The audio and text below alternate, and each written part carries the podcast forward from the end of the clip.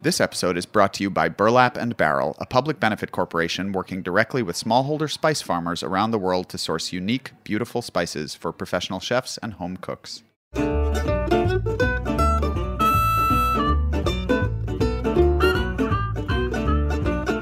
Welcome to Jupiter's Almanac.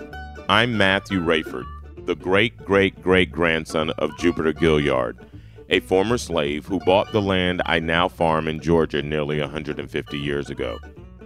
Through the years, my ancestors have passed on some essential and hard-earned wisdom about growing and producing the food we eat. It's my great honor to share that inheritance and to invite other farmers from Georgia and around the country to share their tips with you. It's an opportunity for us to slow down and to connect and to plug in. And the farm does that in a way that lets you connect and appreciate the life that exists and nurture and cultivate that, and then extend that to the relationships, to the people who are in that house with you and your community. So if you are just starting out, reconnecting with the land, or a seasoned farmer, join the conversation. And to be honest with you, it was like, would Warren come out and say, hey, I want to be a farmer? Probably not. I, I consider myself a city kid. You know, when we initially got a horse, you know, I have that New York City mindset. A horse, I'm thinking thoroughbred horse, Aqueduct Racetrack, Belmont Racetrack, those type of things, you know, and, and, and slowly but surely, I'm starting to understand a lot more. I do remember early on, like, you know, the first month or two of dating, how we would daydream about starting a farm together. And it's kind of like, hold on, let's like pump the brakes and get to know each other first and then talk about that, you know? So what got me into chickens? Um, I always joke and say that a chicken saved my life. Um, and it very much so did. I'm interested in Black liberation that's ecological and that's not contingent upon these systems giving us anything. There's also something that's beyond this that I want and that I seek for our for our people, and that's intimacy with the land, and that's reliability. And so for us, it's also this idea of connecting people back to the land and connecting our um, folks back to their ancestry. So what does it mean to organically, sustainably farm in our current economy and time? Please subscribe to Jupiter's Almanac wherever you get your podcasts.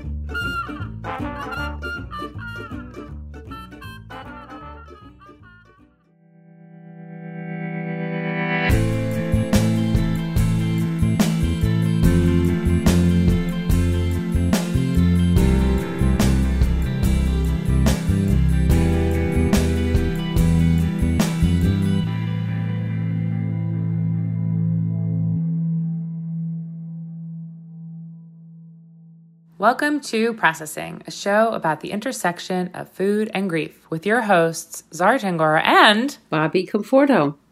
Oh my gosh, we have Bobby Conforto actually doing her own introduction on the show today. Hi, Bobby.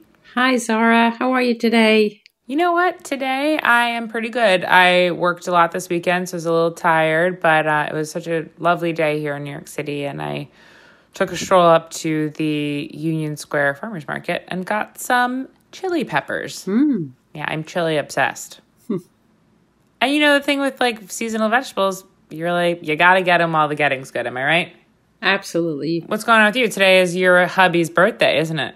Yes, we had a really nice walk on the ocean and a lovely lunch and a day off, which is very exciting for me. I know. You're playing hooky. Yep. So on today's show, guys, we have the honor. I don't even know if there's a word for it, but distinct. Honor would be the we'll closest. We'll put the word thing. Distinct before honor. The distinct honor of speaking with legend, music legend, Judy Collins. Mm. Um, this was just, I mean, Bobby, what do you think? I know that you were blown away. We both were blown away by just how incredible she was, and also that she joined us because she's such a such a force in in the history of music, and it's just, we felt humbled to have her on our show. Absolutely. Um, Judy Collins is a magnificent storyteller, poet, artist, musician, writer, and the wisest of women. Yeah, she was really amazing. Yeah. yeah, we had a great talk, and she has a lot to say on the topic of food and grief, and in a different way than with a lot of guests that we've had in the past. You know, I think many people that we have on, and this is a wonderful thing, but choose to speak about some of the more positive ways in which food is, you know, influenced their grieving process. Yes. And, you know, Judy very openly shares how she struggled with an eating disorder, disorder in her past. And so I think that was just like really interesting and uh, a good perspective to have, because the intersection of food and grief really isn't always positive. That's right. And when it can be, that's great, but it isn't always. And so I'm I'm glad that we got to have her share her perspective about that. I think Judy also, you know, is somebody that has had quite a, a journey. Most of us listeners just know about her, you know, her singing and her beautiful music and her beautiful voice and her writing. But I it'll be very interesting for those of you listening to learn about her grief. And it's not just the losses that she had, but her whole life really had a lot of grief in it from a very early yeah. age, you know. Yeah. And um, she's somebody that's walked the journey and really helps to interpret life and loss, um, yeah. you know, through her songs, through the written words. And, you know, she very much reminded me of some of my very, very favorite poets, you know, Rumi, the twelfth century poet, and Mary Oliver, and Joan Didion, who wrote about loss, and Leonard Cohen, and C S Lewis, and Emily Dickinson. And I feel like she's just right up there with them. I, in preparing for our interview, I read, really digested, I shouldn't say read, but I digested her book. And um, yeah, I, I yeah. found that amazing. Yeah, it was really great. All right, guys. Well, without further ado, we're going to let you listen to our chat with uh, Judy Collins. Again, Judy, thank you so much for your time uh, and your wisdom. It was a it was a distinct honor, as Bobby said. All right, enjoy.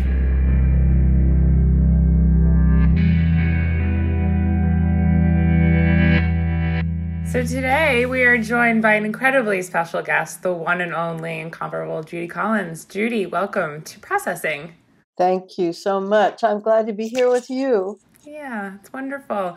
Um, so for anyone who does, isn't familiar with Judy, which I can't imagine there's many of our listeners out there who aren't, but uh, Judy's an amazing musician, singer, Grammy winner, um, author, activist, and grief survivor.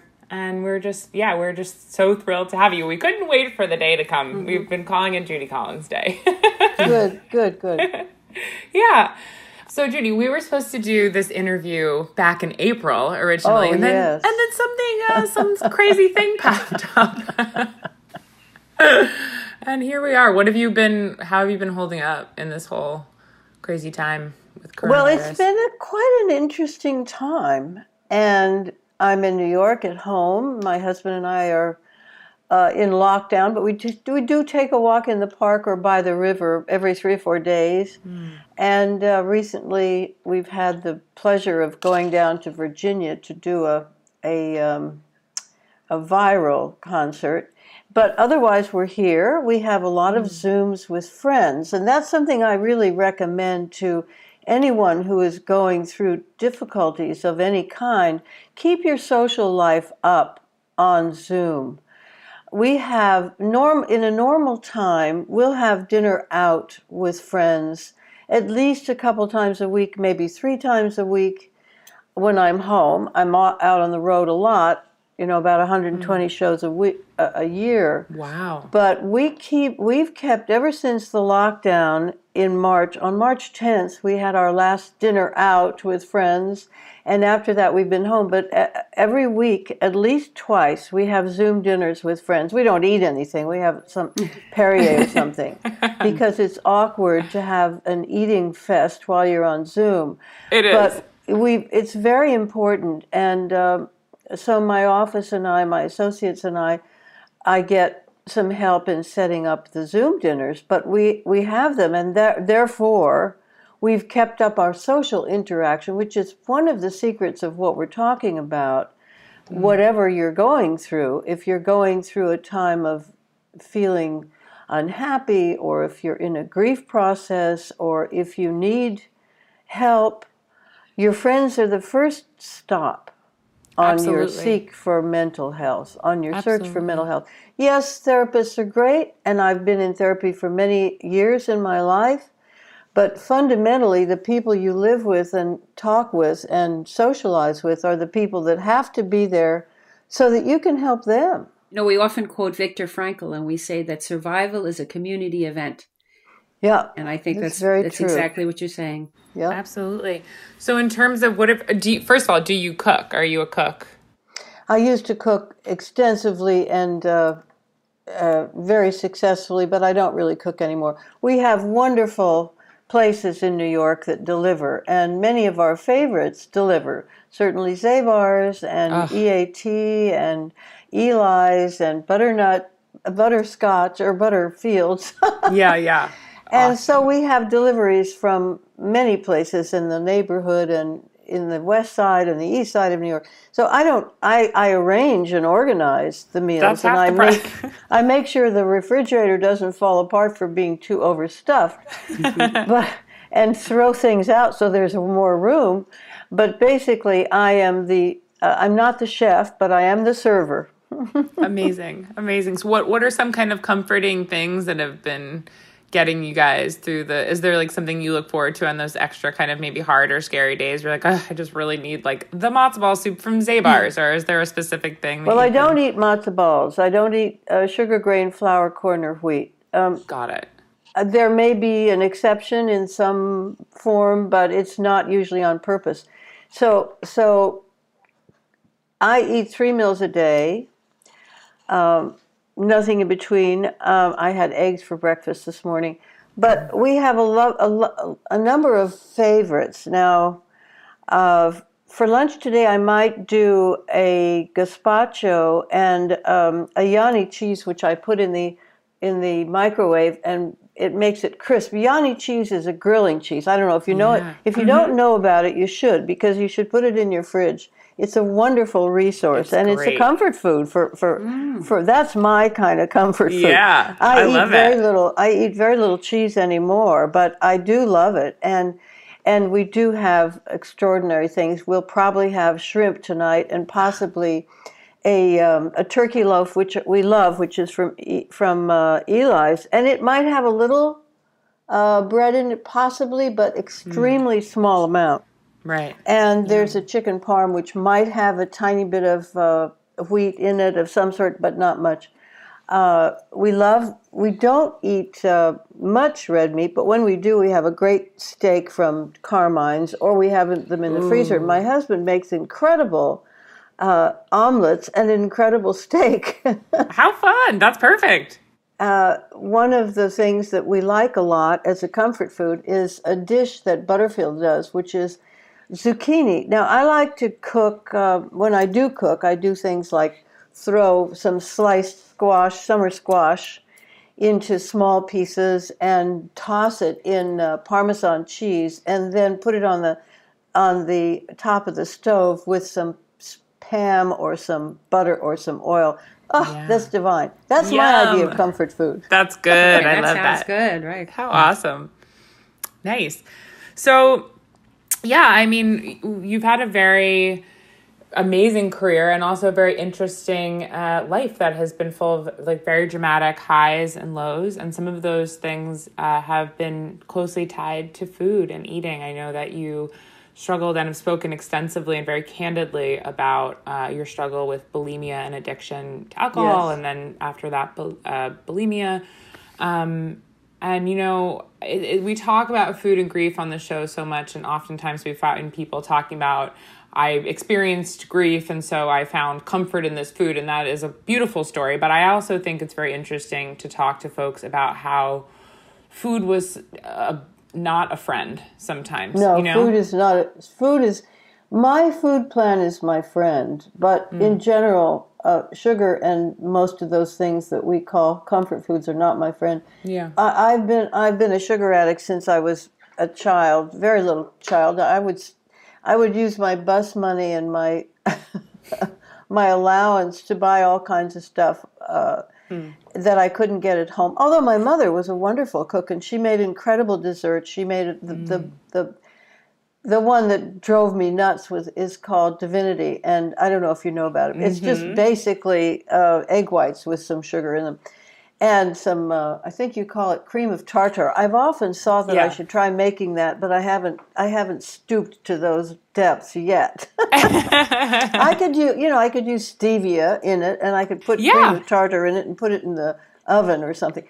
But I, I was always a sugar addict. But the interesting thing about alcoholism, and I'm a recovering alcoholic, um, I'm in my forty-third year now, hard to wow. remember, but um, hard to forget. hmm. But all the, and, and after I got sober in nineteen seventy-eight, I was still bulimic for about three years until I found my way into a food program, which has been helpful ever since. It's been mm. a real miracle.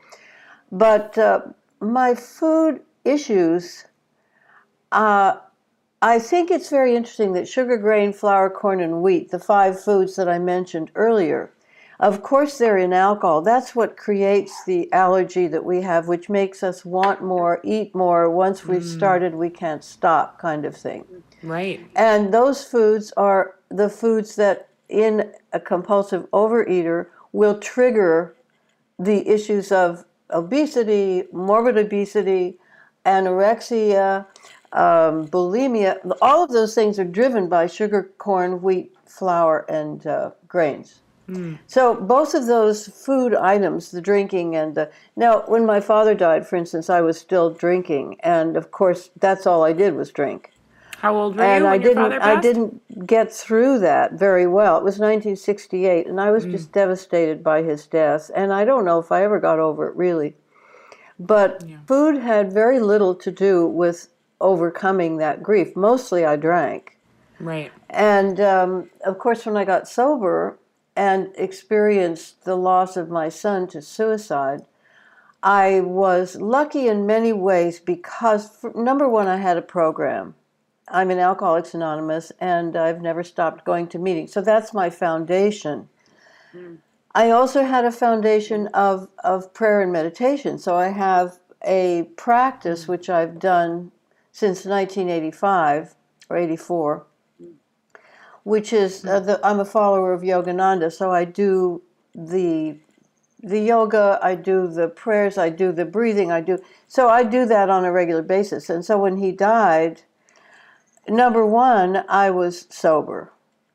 Hmm. And number two, I, I was able to take the actions that we need to take, which is to get help, to find a grief cons- counselor, to find other people to talk to me about this. Um, In fact, after my son's death, I got a call from Joan Rivers, who had, of course, suffered the loss of her husband to suicide. Yeah.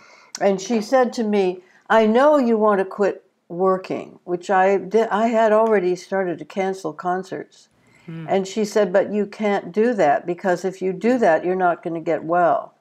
You're not right. going to recover. It's pa- powerful advice. And yes, it was powerful advice, and because I knew her and adored her, I took that advice, and I, I rescheduled all those concerts. My mother came out on the road with me, my husband came out, my sister with one of her babies due, and one of her babies in a stroller. Yeah. Uh, so the fact that I was surrounded by people, and also I already had a, a very um, active relationship with food in a healthy way.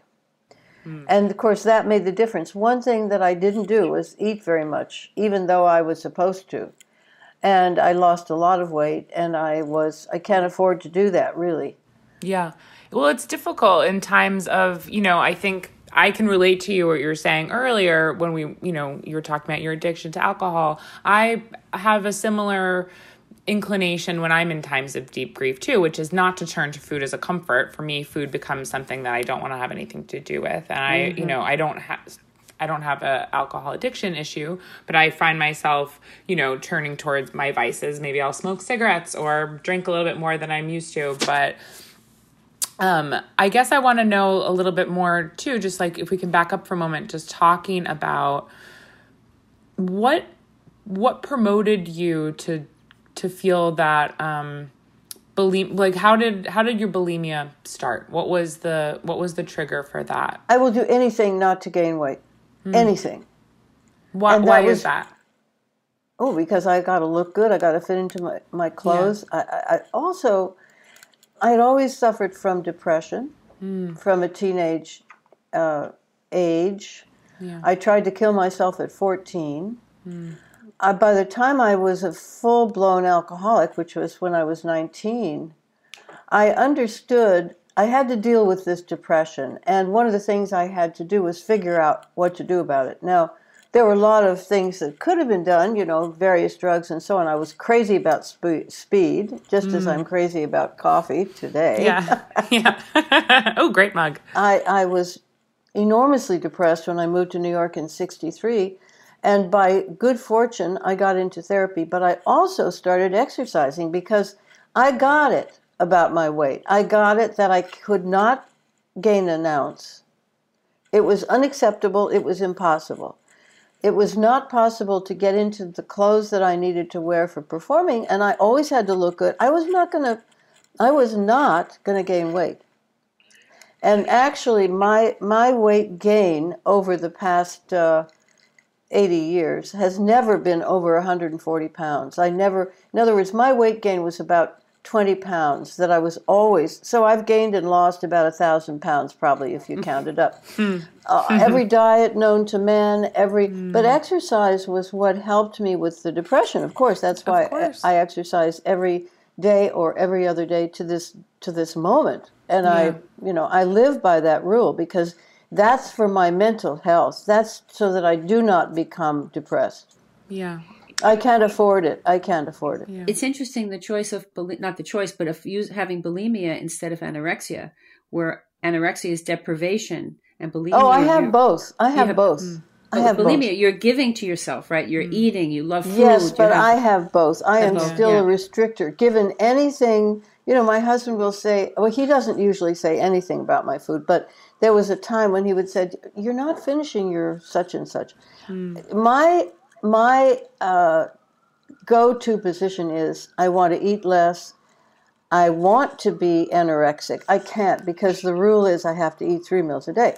Right. And with the bulimia, I would just go to town with anything and everything I'd get into my stomach, and then I would purge.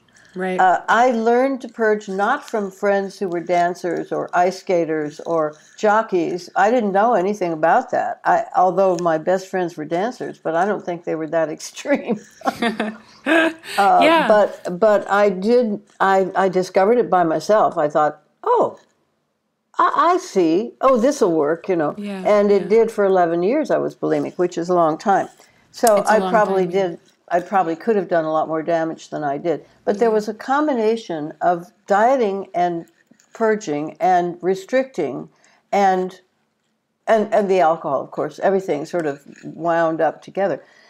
Well, so I don't know. I can't analyze that. I just know yeah. that, uh, you know, don't analyze, utilize. Because the thing that happened was I got into a program that said, you, here's what you do. You eat, and eating three meals a day, by the way, there are a lot of advantages, but one of the things that I've learned, which they don't talk about, is that your blood sugar is stable. Mm, interesting. Without the sugar, grains, flour, corn, or wheat, and three meals a day, with the things you eat, some a little beef, a little chicken, a little, you know, some some squash, some vegetables, yeah. some green beans, some this and that, your blood sugar will even out and stabilize. Right. It simply will. So, by the way, that means your moods are not going up and down and crazy every which way, right. which is, again, another way to look at the management of the emotions that br that grief brings up. And I don't know, I can still, you know, you never know when a wave of, of disorientation and unhappiness will hit you. This morning yeah. I was reading uh, I was reading one of my favorite books, which is the journals of... Uh, Eugene Delacroix, the painter, mm. and uh, he was talking about a painter that he followed, his, whose name was Gross, and I could never figure out his first name, uh, Antoine Jean Gross, and he talks about being so terribly disturbed by Gross's tragic death. This is in eighteen seventies or something. Mm. So I've searched around and searched around, because I could, that's all I could find, tragic death. So I looked and finally found out that uh, he committed suicide. Well, it sent me into a spin. Yeah. Uh, when people talk about suicide, I am immediately back in the throes of my own grief about the loss of my son twenty-eight years ago. Yeah. So it happens out of the blue. And I do think that the maintenance of a spiritual life, of a connection with reality, of having plenty of friends to whom you can talk about this until you don't want to talk about it anymore. Yeah. There are no, there are no rules.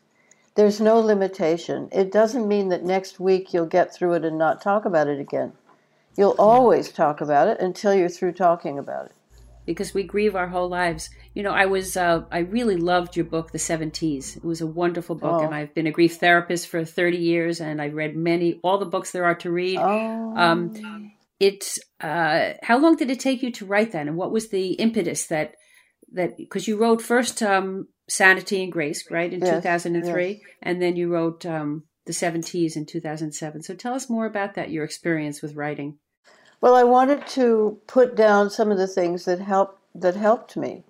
You know, when when Clark died in ninety-two, there were no there, there were only two books around that I could find immediately, although I found gatherings of of poetry that were addressing grief, and but the only two books that really talked about suicide were The Savage God, which is about Sylvia Plath's uh, endless discussion of her suicide, and Uh, I forget his name who wrote the, the book, but no mention of solutions, only mm. about the desperation and the sorrow and the depression, and nothing about suicide uh, in her suicide, in her case, nothing about solutions. What do you do? I mean, that's the only thing. And then, of course, not only does he talk about Sylvia Plath's suicide, but then he talks about his own depression. And his own, never does he say, I've got a solution. Here's what you do.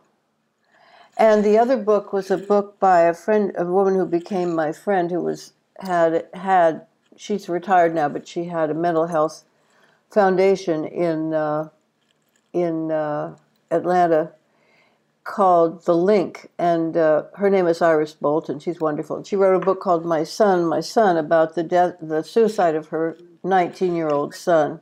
And it's a brilliant book, and it's full of solutions. And one of the things, and she doesn't, Iris doesn't, she's not an alcoholic herself, and she doesn't deal, I think, with alcoholism in her uh, professional capacity. But she said all the things that we need to hear, like, when you're in a state of grief, do not drink or use drugs, because they will not help you get over this. Right. It they exacerbates depression. It. Mm-hmm. Yeah.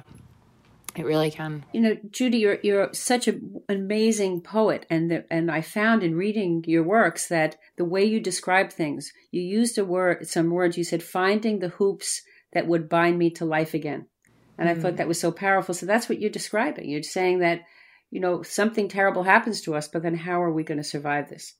What are the right. things that are going to bring us back to the loyalty that's right. of life? That's right. Yeah. And that's really why I wrote The Seven T's. Oh, for myself, of course, you always mm. write initially for yourself. And then if you get it published, I suppose you're lucky or not, depending on, on who publishes it and where it goes. But it's been helpful to me. When Clark died, the first thing that I thought of in nineteen ninety-two was to write a twenty-four hour book so that you have a book that has a quotation at the top of the page, and, and basically to call it How to Survive a Suicide. Mm-hmm.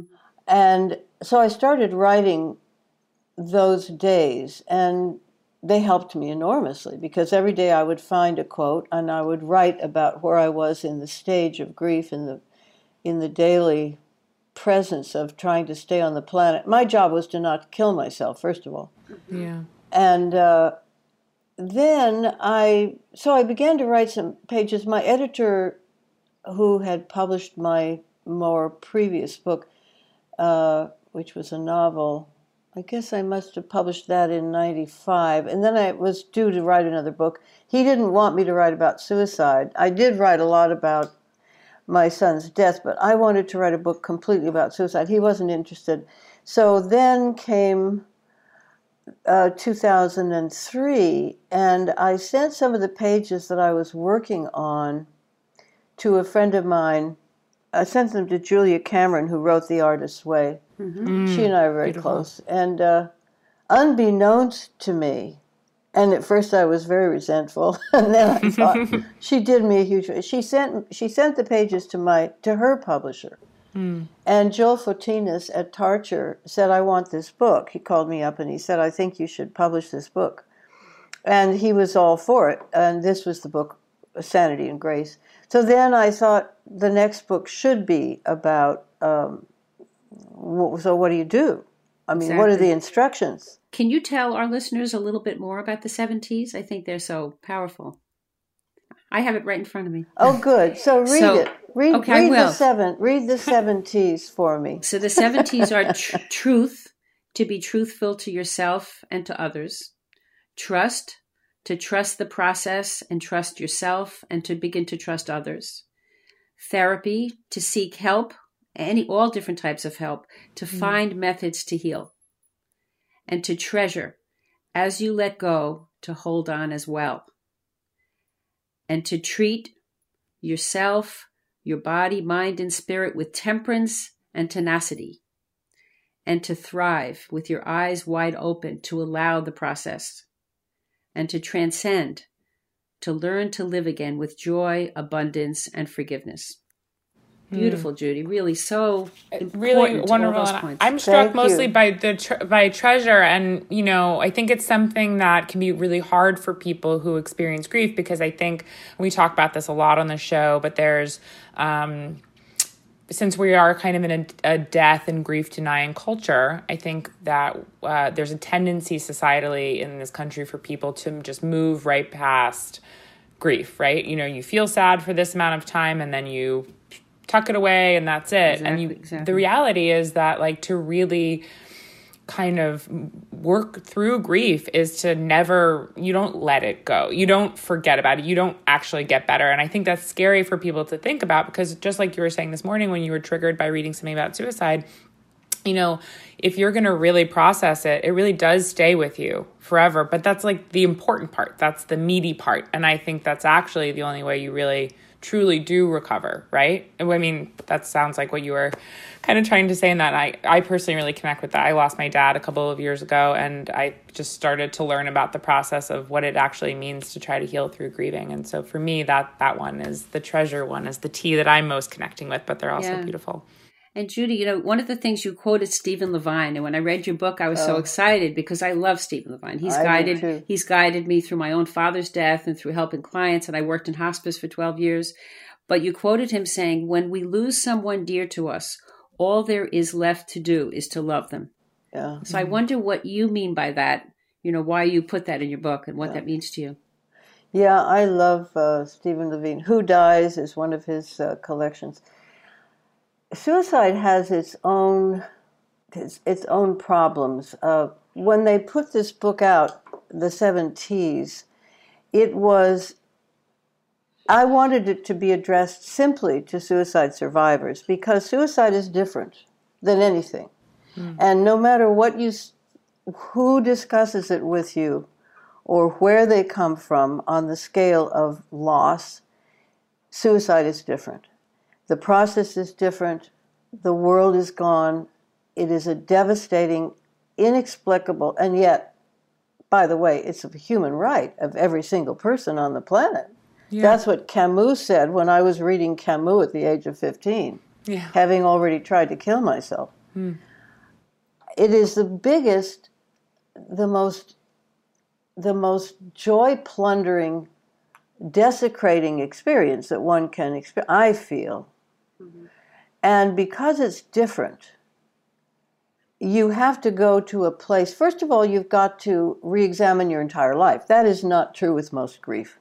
This blames, you know, the suicide always puts the blame on the, puts the implication on the person who has been deprived. Right, you've let me down. Or... by the suicide. And mm-hmm. so it is, I, I discovered a man, a wonderful man I became very close to.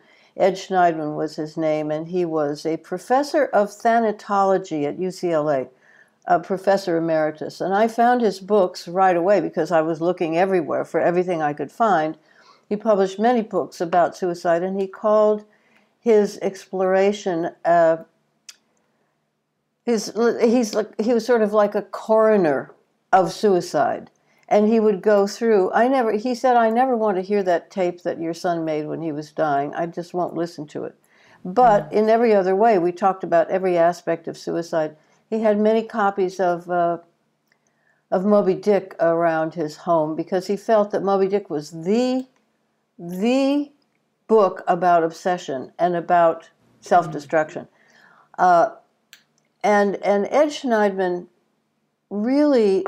Uh, helped me in many, many ways, but the fact is that it is different. It, it involves an exploration of the inner life of the person who is left in such a way. Now, I know that people who have suffered suicide losses and never come back. Of course. I once called a woman who was in a very senior position in one of the women's organizations in New York, and I knew she'd lost her daughter to suicide. It came to me through the grapevine, as these things will. And years later, one of her neighbors in the community that she retired to after she lost her daughter, she quit her job, she quit her, her, her entire existence in a powerful way, where she was helping other people. And went to live in exclusion and, and you know, dissolved in her own sorrow and uh, disappeared. And one of her friends said, oh, you know, Ma used to tell me that your call helped her so much. Well, she never answered my call. Hmm. She was gone from the planet. That's what I wanted to do, was to leave. Yeah. And that's yeah. sometimes the way we feel. So I the, re the reason I both wrote the book, uh, Sanity and Grace, is that I wanted to write everything I knew about suicide. So I sort of got it all out.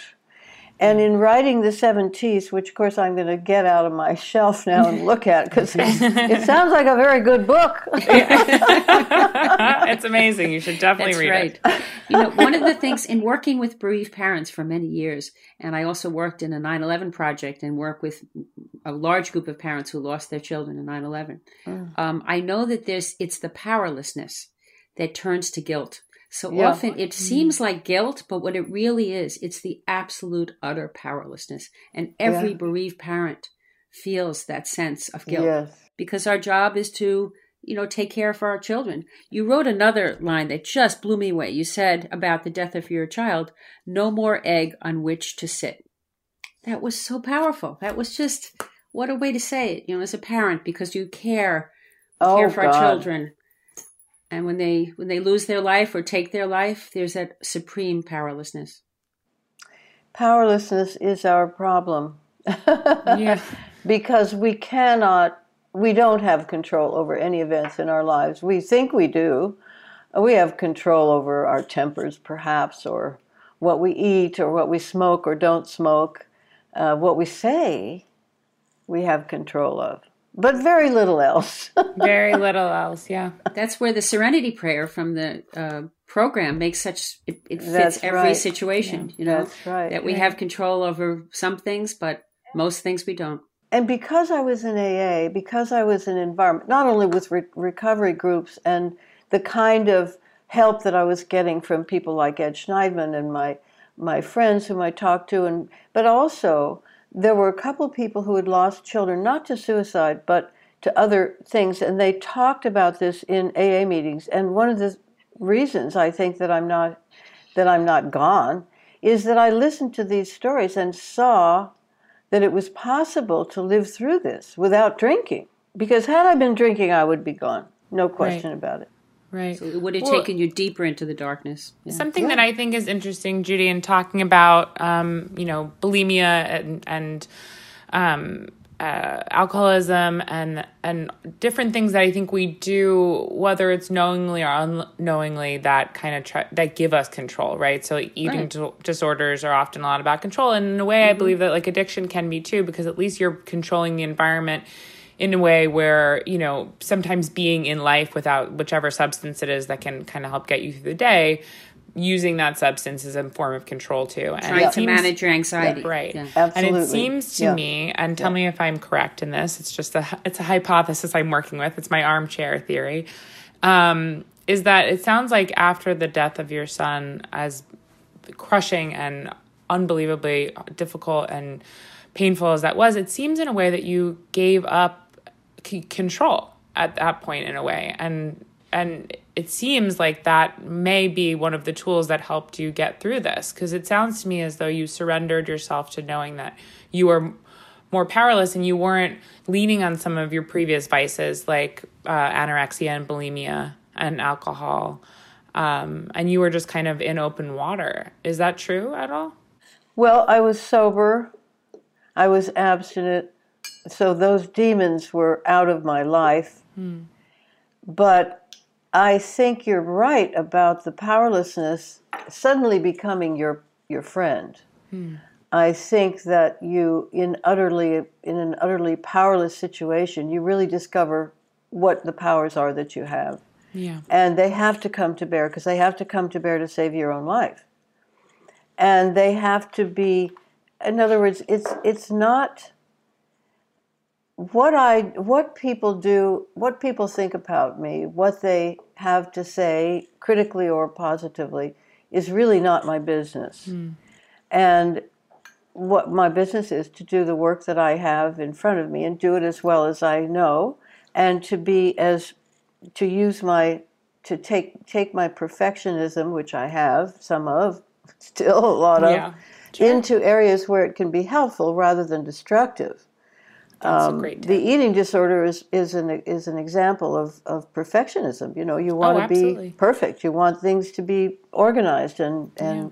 You want to get rid of anything that's in your way. And so, but but the perfectionism also as a tool for being professional is an excellent thing to have handy. You want to get it right. You want to do it well. You don't want to disappoint people. You don't want to blow the, the show out of the water because you've, I yeah. don't know, decided totally. you're not going to show up. You know, uh, and those things, all those things I think came to bear more, even more fully in my life. I uh, I was uh, in touch with my powerlessness, as you said, in a way that became an asset rather than a defect. Yeah. And I, I imagine that your, your practice of meditation helped you be in that powerlessness, because that's part of what meditation is. Can you tell us more about how your spiritual life, you know, helped you through this?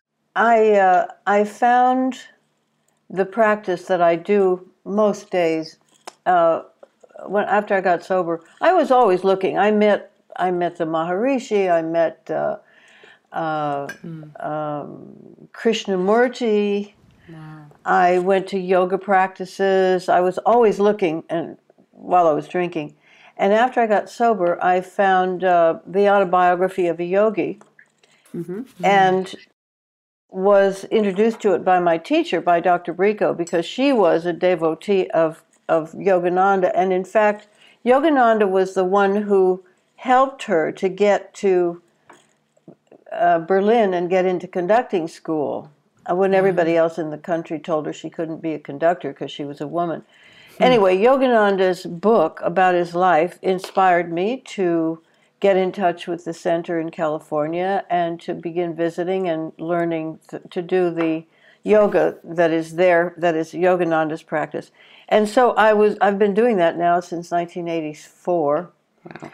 And you're right. I mean, it, it was the, and is, uh, the first thing I do. I read my books first, but then I do that. And, mm-hmm. so, and that's right. That's, uh, I mean, people can, you can meditate any place you are. You can go to the ocean, go to go for a walk, look, yeah, stare absolutely. at the sky, whatever whatever drives your train. But for me, that uh, formality of that that prayer meditation mm. yoga is a combination that I I remember when I first got got the meditation, got the uh, the yoga moves into my system, and I could do them. I, I'll never forget the first time that I really did all of the breathing and the prayer and the yoga and so on. And then I said to my, I was up in the country at the house we used to have, and I said to my husband, oh, this is it. This is what I've been looking for all this time. Wow. And fortunately, it has stuck, and it still works. And I still think to myself occasionally, there are a lot of things about all kinds of different medication, meditation that don't work as well as the Yogananda practice. And uh, if you ever want to know about it, you can, of course, learn. I think nowadays it's much easier to get a hold of the uh, yoga exercises. And I realized only this, pa this past week, because I'm kind of slow sometimes, that the, forma the formation, the formal yoga practices are what has kept me very steady, because it's like doing your own version of Tai Chi. It's a yeah. centering and a, a lesson in stability and ability to stand straight and do something. Totally. It really engages your body into yeah. as well yeah. as your so spirit. So it's really body, mind, spirit, yeah. and really practice. It's interesting. I do yoga every morning, too, and I notice on days when I wake up and I feel kind of like a bit emotionally unstable, I'll have a problem balancing. And I'm like, why am I not balancing today? And, and you know, Warrior Three, like I'm having an issue. And then I'm like, oh, I'm not quite balanced out. My, and I I personally really feel that connection. And that's how I'm like, mm. oh, this really is super minded. It really yeah. is all connected. Mm. Yeah. It's it's also what we can hold on to to, to let go, right? Because every day there's yeah. letting go, letting go. And that grounding is what we hold on to. You well, know, and also this is what's happening to us in this pandemic. Mm. Yes. We're learning about letting go. Mm-hmm. We're oh, learning yeah. about powerlessness, mm-hmm. and we're learning about responsibility. I mean, you wear a mask when you go out. Of course. Mm-hmm. You wear gloves when you go into public. Yeah. You don't blab your mouth off in a room with fifteen other people who are standing this close to you with no mask. Yeah, you don't do that. Of exactly. Course. That sense of responsibility. And it, it is a lot of letting go. And it's, you know, we've talked to a bunch of folks. We've caught up with a bunch of um, previous guests just to see how, you know, people that we've talked to have been doing during the pandemic. And it's interesting. I think a lot of people who have experienced some really deep grief during their life are having all kind, I mean, all kinds of different experiences during the pandemic. But there is something in, you know, after I lost my dad, I went through a really horrible time after it, a breakup and all kinds of other losses, and it was just this really ugly time in my life. And somebody asked me about it recently in an interview, and I was like, I think there's value in staying down at the bottom of the ocean for a minute and looking around, because you can grab some Absolutely. tools down there that you can use when you come back to the top. Absolutely. And so I feel like this pandemic, for a lot of folks who have been through really like strife and, and experienced like a lot of loss of control in their lives, are in some way primed to be like, you know what, I did grab a, a shell when I was down there, and exactly. I'm going to go ahead and take a look at that now because it seems like it'll be useful. They, you know, do you gained, feel like that at all? If they survived, they had a lot of tools that they learned. It's, it's an amazing experience, I think. It's historic. It's probably natural. It's probably a phase of the planet that needs to happen. You know, we mm. know now mm-hmm. about viruses. They come in all shapes and all sizes. There are millions of them, and they're all doing all kinds of things totally. in the world, on the planet, both destructive and, and uh, creative. And we are in the midst of a phenomenon that is not unusual. You know, I, I reach back to, I read Marcus Aurelius every morning. Marcus Aurelius died mm. in the Antonine Plague of one eighty. Mm. Uh, A D. Uh, yeah. And uh, he was a leader with a lot of uh, values and uh, character and excellent qualities. I mean, he was a really incredible fellow. His bro his son was a disaster, but he uh, he talks about a lot of things that I need to learn about. He was a Stoic, and part of it is that you are powerless, and you watch what's going on in the world, and you don't always have to engage in it. Mm-hmm. And yeah. here we have a situation Choice. where the, the planet is getting a rest. Mm-hmm. The animals are getting a chance. I mean, notwithstanding the fires, I know. they're getting it. They're, the animals, the planet, the whales, the the, the forests, the, and the trees. I mean, everything on the planet is getting a rest, including us. Yeah. You know, I have my my team has tried for years to get me to take about four or five months, three, four months off in the summer. I have never been able to do it. Yeah. And of course, here we are. Yeah. I wanted to also, like, quickly, that kind of brings up my next question, which is this, that you're such a, to be a performer, and especially to continue to perform as often as you do, is such a giving thing, right? And it's rare. And people find ways to give back in all kinds of ways. But I'm curious about the the give and take for you in that, and What is it in you that pushes you to want to give people that? Because giving people what you, you have an amazingly beautiful and comparable voice, first of all. But, you know, music offers people uh, a little a little relief, you know, and it's a kind, it's like a gift, really. And so sure. I just want to know, like, what that brings back to you in saying, you know, you continue to tour so often, even to this day. Like, there obviously has to be something in it for you that's really healing and restorative. But then I just, I'm interested in that give and take relationship between you and your audience when it comes to your own healing. When I was a little girl and I started playing the piano, one of the things that happened immediately was that I got to get away from the rest of the family. Mm. That the noise stopped. Nobody would bother me when I was practicing. Then, of course, you start to perform, which I did, as I said, about I started at five. I would go on my father's radio show. I'd go on my teacher's um, master classes. I'd do the school shows at school. I'd sing in the choir, the solos, and so on. So I was always performing. But the thing that I feel is essential is that the first, for any creative artist, and probably scientists and all kinds of people who practice something that they're good at, the first person who gets the benefits of that, of that is me. Mm, yeah. And it doesn't matter whether there's an audience or not. If I'm, as I was last week in Virginia, performing to an empty, huge, gorgeous theater, mm. I'm the one who's getting the benefit. Right. And that's always true. Yes, there's an interaction, and which is wonderful. But the fact is, I do this because I have to, to survive. I have to, to stay on the planet. This is what I'm meant to do. So I'm working on a handful of songs now for this new album, which is all my own songs. And they're intriguing, and they're very different from th- anything I've ever written before. And uh, so every day I'm faced with dealing with them, learning to play them. I practice every day, which I have to. And uh, so that's my that's the starting point of whatever happens on the outside with, with public yeah. concerts. And I love it. I love the travel. You know, yeah. when I was a little girl, my... My father had a period in, in one of the years when I was probably three where he was on the road and my mother was driving. She was pregnant with my oldest brother, but she was driving. And we were all over the Northwest. And I had the back seat to myself. And I was cra- I was always crazy about driving in the country. And the trees and everything wow. was so beautiful.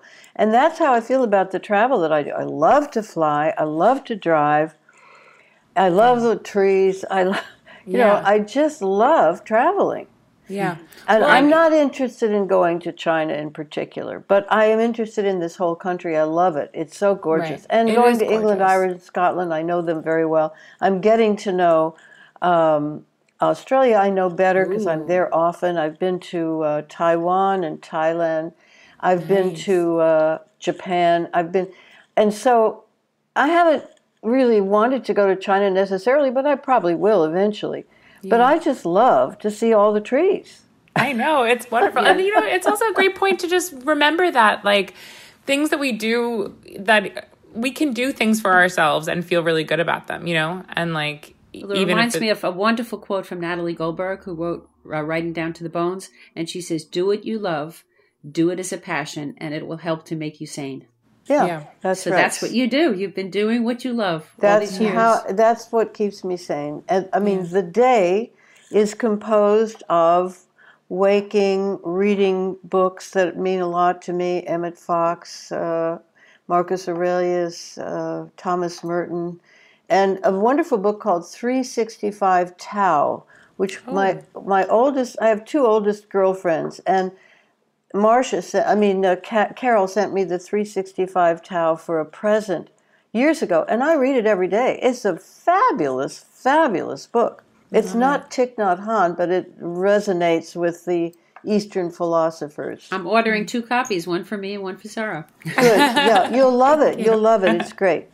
Can't and, of leave. course, the Thomas Merton is fabulous. Mm. Uh, also, the, the day is... you know, it's centered around an organized system of when do you practice, when do you go to sleep, when do you take a nap, mm. when do you read, when do you do your meditations, when do you have lunch, dinner, when do you watch your movies. We watch a lot of movies. Ooh, me too. What have you been watching lately? Anything good? About one hundred fifty movies in the past. Uh, yeah, there are a few things that we loved. Uh, for instance, um, Night, The Night Manager. Ooh, I haven't seen that. It's Le Carré. It's okay. a uh, a series that was made in twenty sixteen. It's English, of course, and it's brilliant. And huh. I don't think that, I don't believe that there's another season coming up, unfortunately.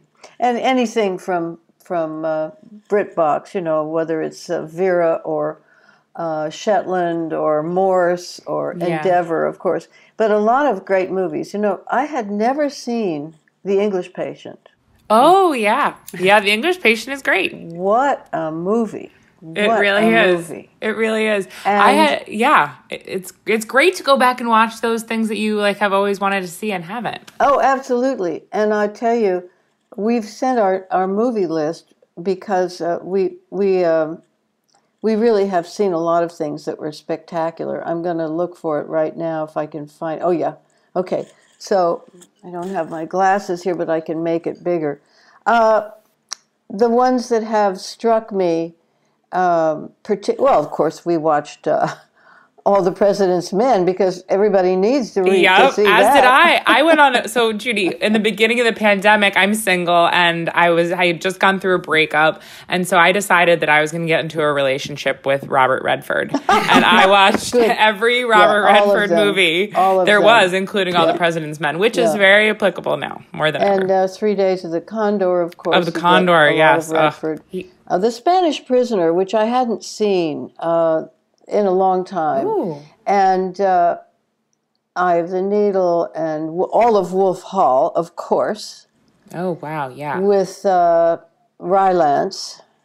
Amazing. And, uh, you know, all the Bogart movies, uh, the uh, all of Godfather we've we've watched. Yeah, I, mean, I did that too. I did that too. That's a, that's a great rainy day to do. It's like, a great rainy day. Yeah. And... Uh, The Winslow Boy, which is a marvelous movie. Presumed Innocent, which is one of my favorite Scott Turow movies. So oh, we, we've nice. just sort of, uh, you know, we're going to probably do... But I, I, the surprise, I'm so glad that I never saw it, although I had m- sort of semi-misty visions of it, was the uh, the English Patient. It's a mm. wonderful movie. It's a, and also the, uh, what is it? Um,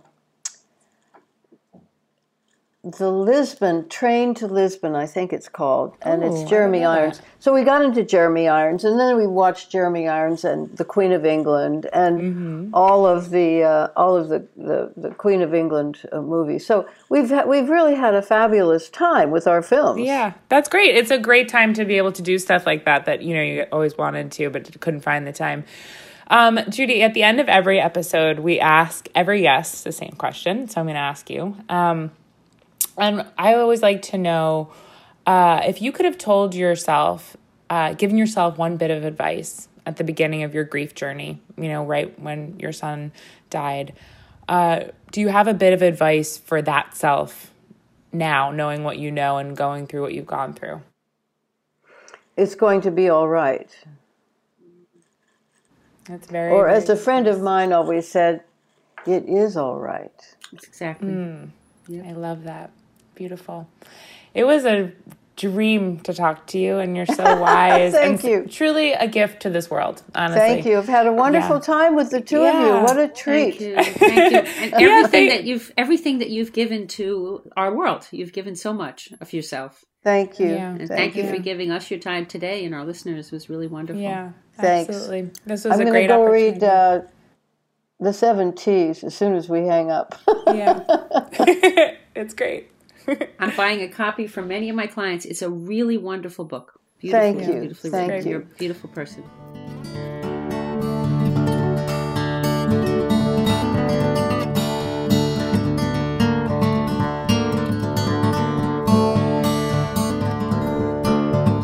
I'm Ethan Frisch, co-host of Why Food and co-founder of Burlap and Barrel, a public benefit corporation working directly with smallholder spice farmers around the world to source unique, beautiful spices for professional chefs and home cooks. We set our partner farmers up to export their own crops for the first time, and they get access to a whole new market here in the U S, and we get access to spices that other companies can't source. We're honored to work with restaurants including eleven Madison Park, Blue Hill, and Chez Panisse, as well as thousands of home cooks across the country. Visit us at burlap and barrel dot com. So, Bobby, that was an incredible chat. As promised in our in our introduction, the chat was incredible. What were some of your thoughts, your takeaways from our talk with Judy? Well, I must admit, I I was both excited and humbled, and um, I was amazed that we were speaking with Judy Collins. I mean, I grew up in the in the generation of listening to her music and knowing how inspirational she was and always has been. Um, and yeah. so to actually be sitting, the three of us together, was just blew me away. I, I really thank her so much for bringing her life into the story, you know, the true life mm. and sharing her vulnerabilities and her wisdom with us. Yeah. Yeah, I did too. She was extremely candid. Uh, one of the things that I loved about her, and, you know, we got a tiny peek into her life just via Zoom, like how we're recording, we could just see a little bit of her apartment. But um, she kind of told us about this in this interview. And I also had read several other interviews with her, particularly one that came out last year in the New York Times. Um, and a, learning a little bit about her rituals. Like yes. she said, she gets up every morning and reads, and she, you know, she just has this kind of way of, it seems as though she's a person who incorporates these healing things into her life, like yes. real, true self-care. And I think we sometimes think of self-care as being a bubble bath or a foot massage, and those are definitely forms of self-care. But for her, it's a like practice. Reading, yeah. Right. But like, re, like, ensuring you eat three meals a day, like reading something that inspires you and turns your brain on every morning, like is also self-care. And so I really appreciated that. And, and I could identify with that because I have my own routines of self-care that are not necessarily pampering, but that are just like my routine. Honestly, even like watering my plants feels like that. But she seemed like someone that I could, I just got that vibe from her. And I thought that was very cool. I agree. That was incredibly inspirational. And for anybody that's living a hard life of any kind, and life yeah. is hard, our, life is our, hard. our practices help ground us and make us strong. And you could really see that with her. I agree. Yeah. Yeah. And I think um, that like, much like grief, um, we've had other guests on the show before speak about suicide. Um, but it's one of those things that, particularly suicide, even more so than grief, it's like a taboo in our culture to talk about. And you know, it's a very real thing that a lot of um, there a lot of people who do die by suicide, um, and then you know, there's a lot of more people who, oh, I mean, I'd venture to say most people have thought about suicide and had suicidal feelings at some point in their life in varying degrees of severity, and so I think to have somebody really frankly and and candidly speak about um, suicide is really important. You know, I just, I find it invaluable. And the concept is, is that family members and loved ones are the survivors of suicide. Right. And right. so she spoke, you know, as a survivor of suicide and as somebody right. that had been that low and that had actually thought about that. But her conversation was so inspiring and so memorable. And um, I feel changed permanently from that conversation. I just, and yeah. I wanted to add one more thing. The, on the lighter side, she shared her, what she loves to eat and where she loves to I buy know. her food from and the movies she loves to watch. And I, know. I just felt like she really gave us a peek into her world and her life. She did. She was very generous with yeah. her time and with um, the things she chose to share. And I think like those people who do have a public, more public platform, anyone who decides to be vulnerable and shares is, in my book, just an exceptional human. Um, I think that when you are a public person that, you know, I could see people really wanting to, who are public people wanting to protect, mm-hmm. right? And yeah. not be so, yeah. so outward and vulnerable. And so the fact that um, she chose to to be vulnerable and to share really meant a lot. And I think it, the value in it is that it can reach more people. And like, you know, the whole thing, the, the whole reason we do the show is to normalize grief and pain, right? Because mm-hmm. I think it feels very other when you're in it, when right. you're in grief, when you're in pain, when you have depression, when you're having like really dark feelings, like it can feel very much like, mm. oh, I'm a, I'm a loner here. But like, you know, so the point of our show in general, I mean, we do love talking about food. We it's like to, to understand more about people.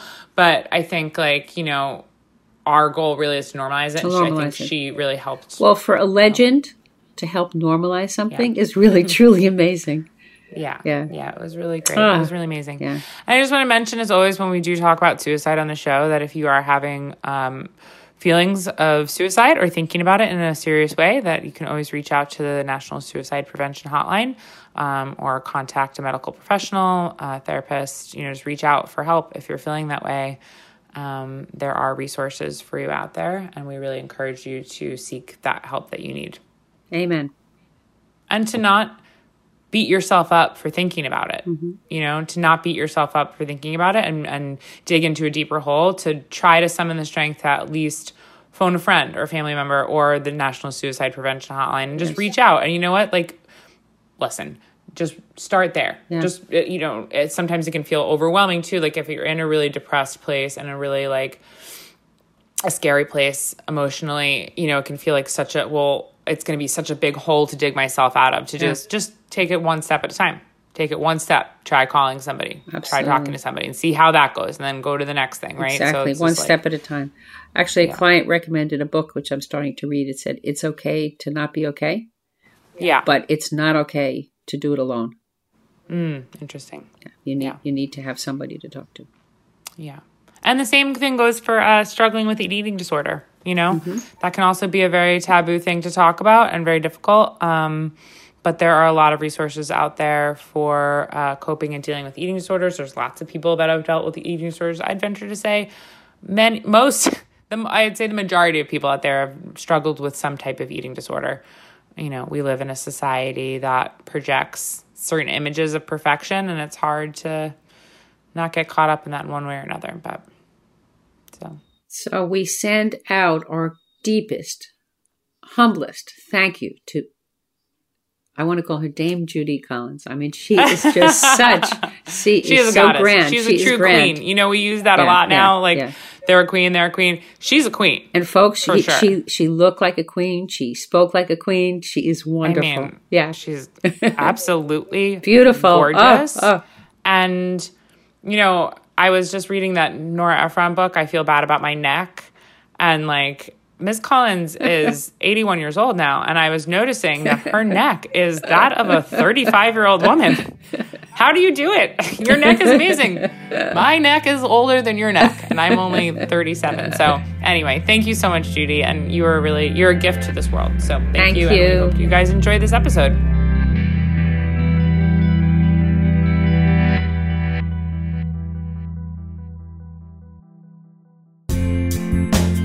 Thank you so much for joining us for Processing. We realize that sharing these types of deeply intimate stories on air is a very personal decision. We began this project as a way to connect our listeners through shared experiences and storytelling. We hope that Processing can be a platform for sharing, learning, and healing.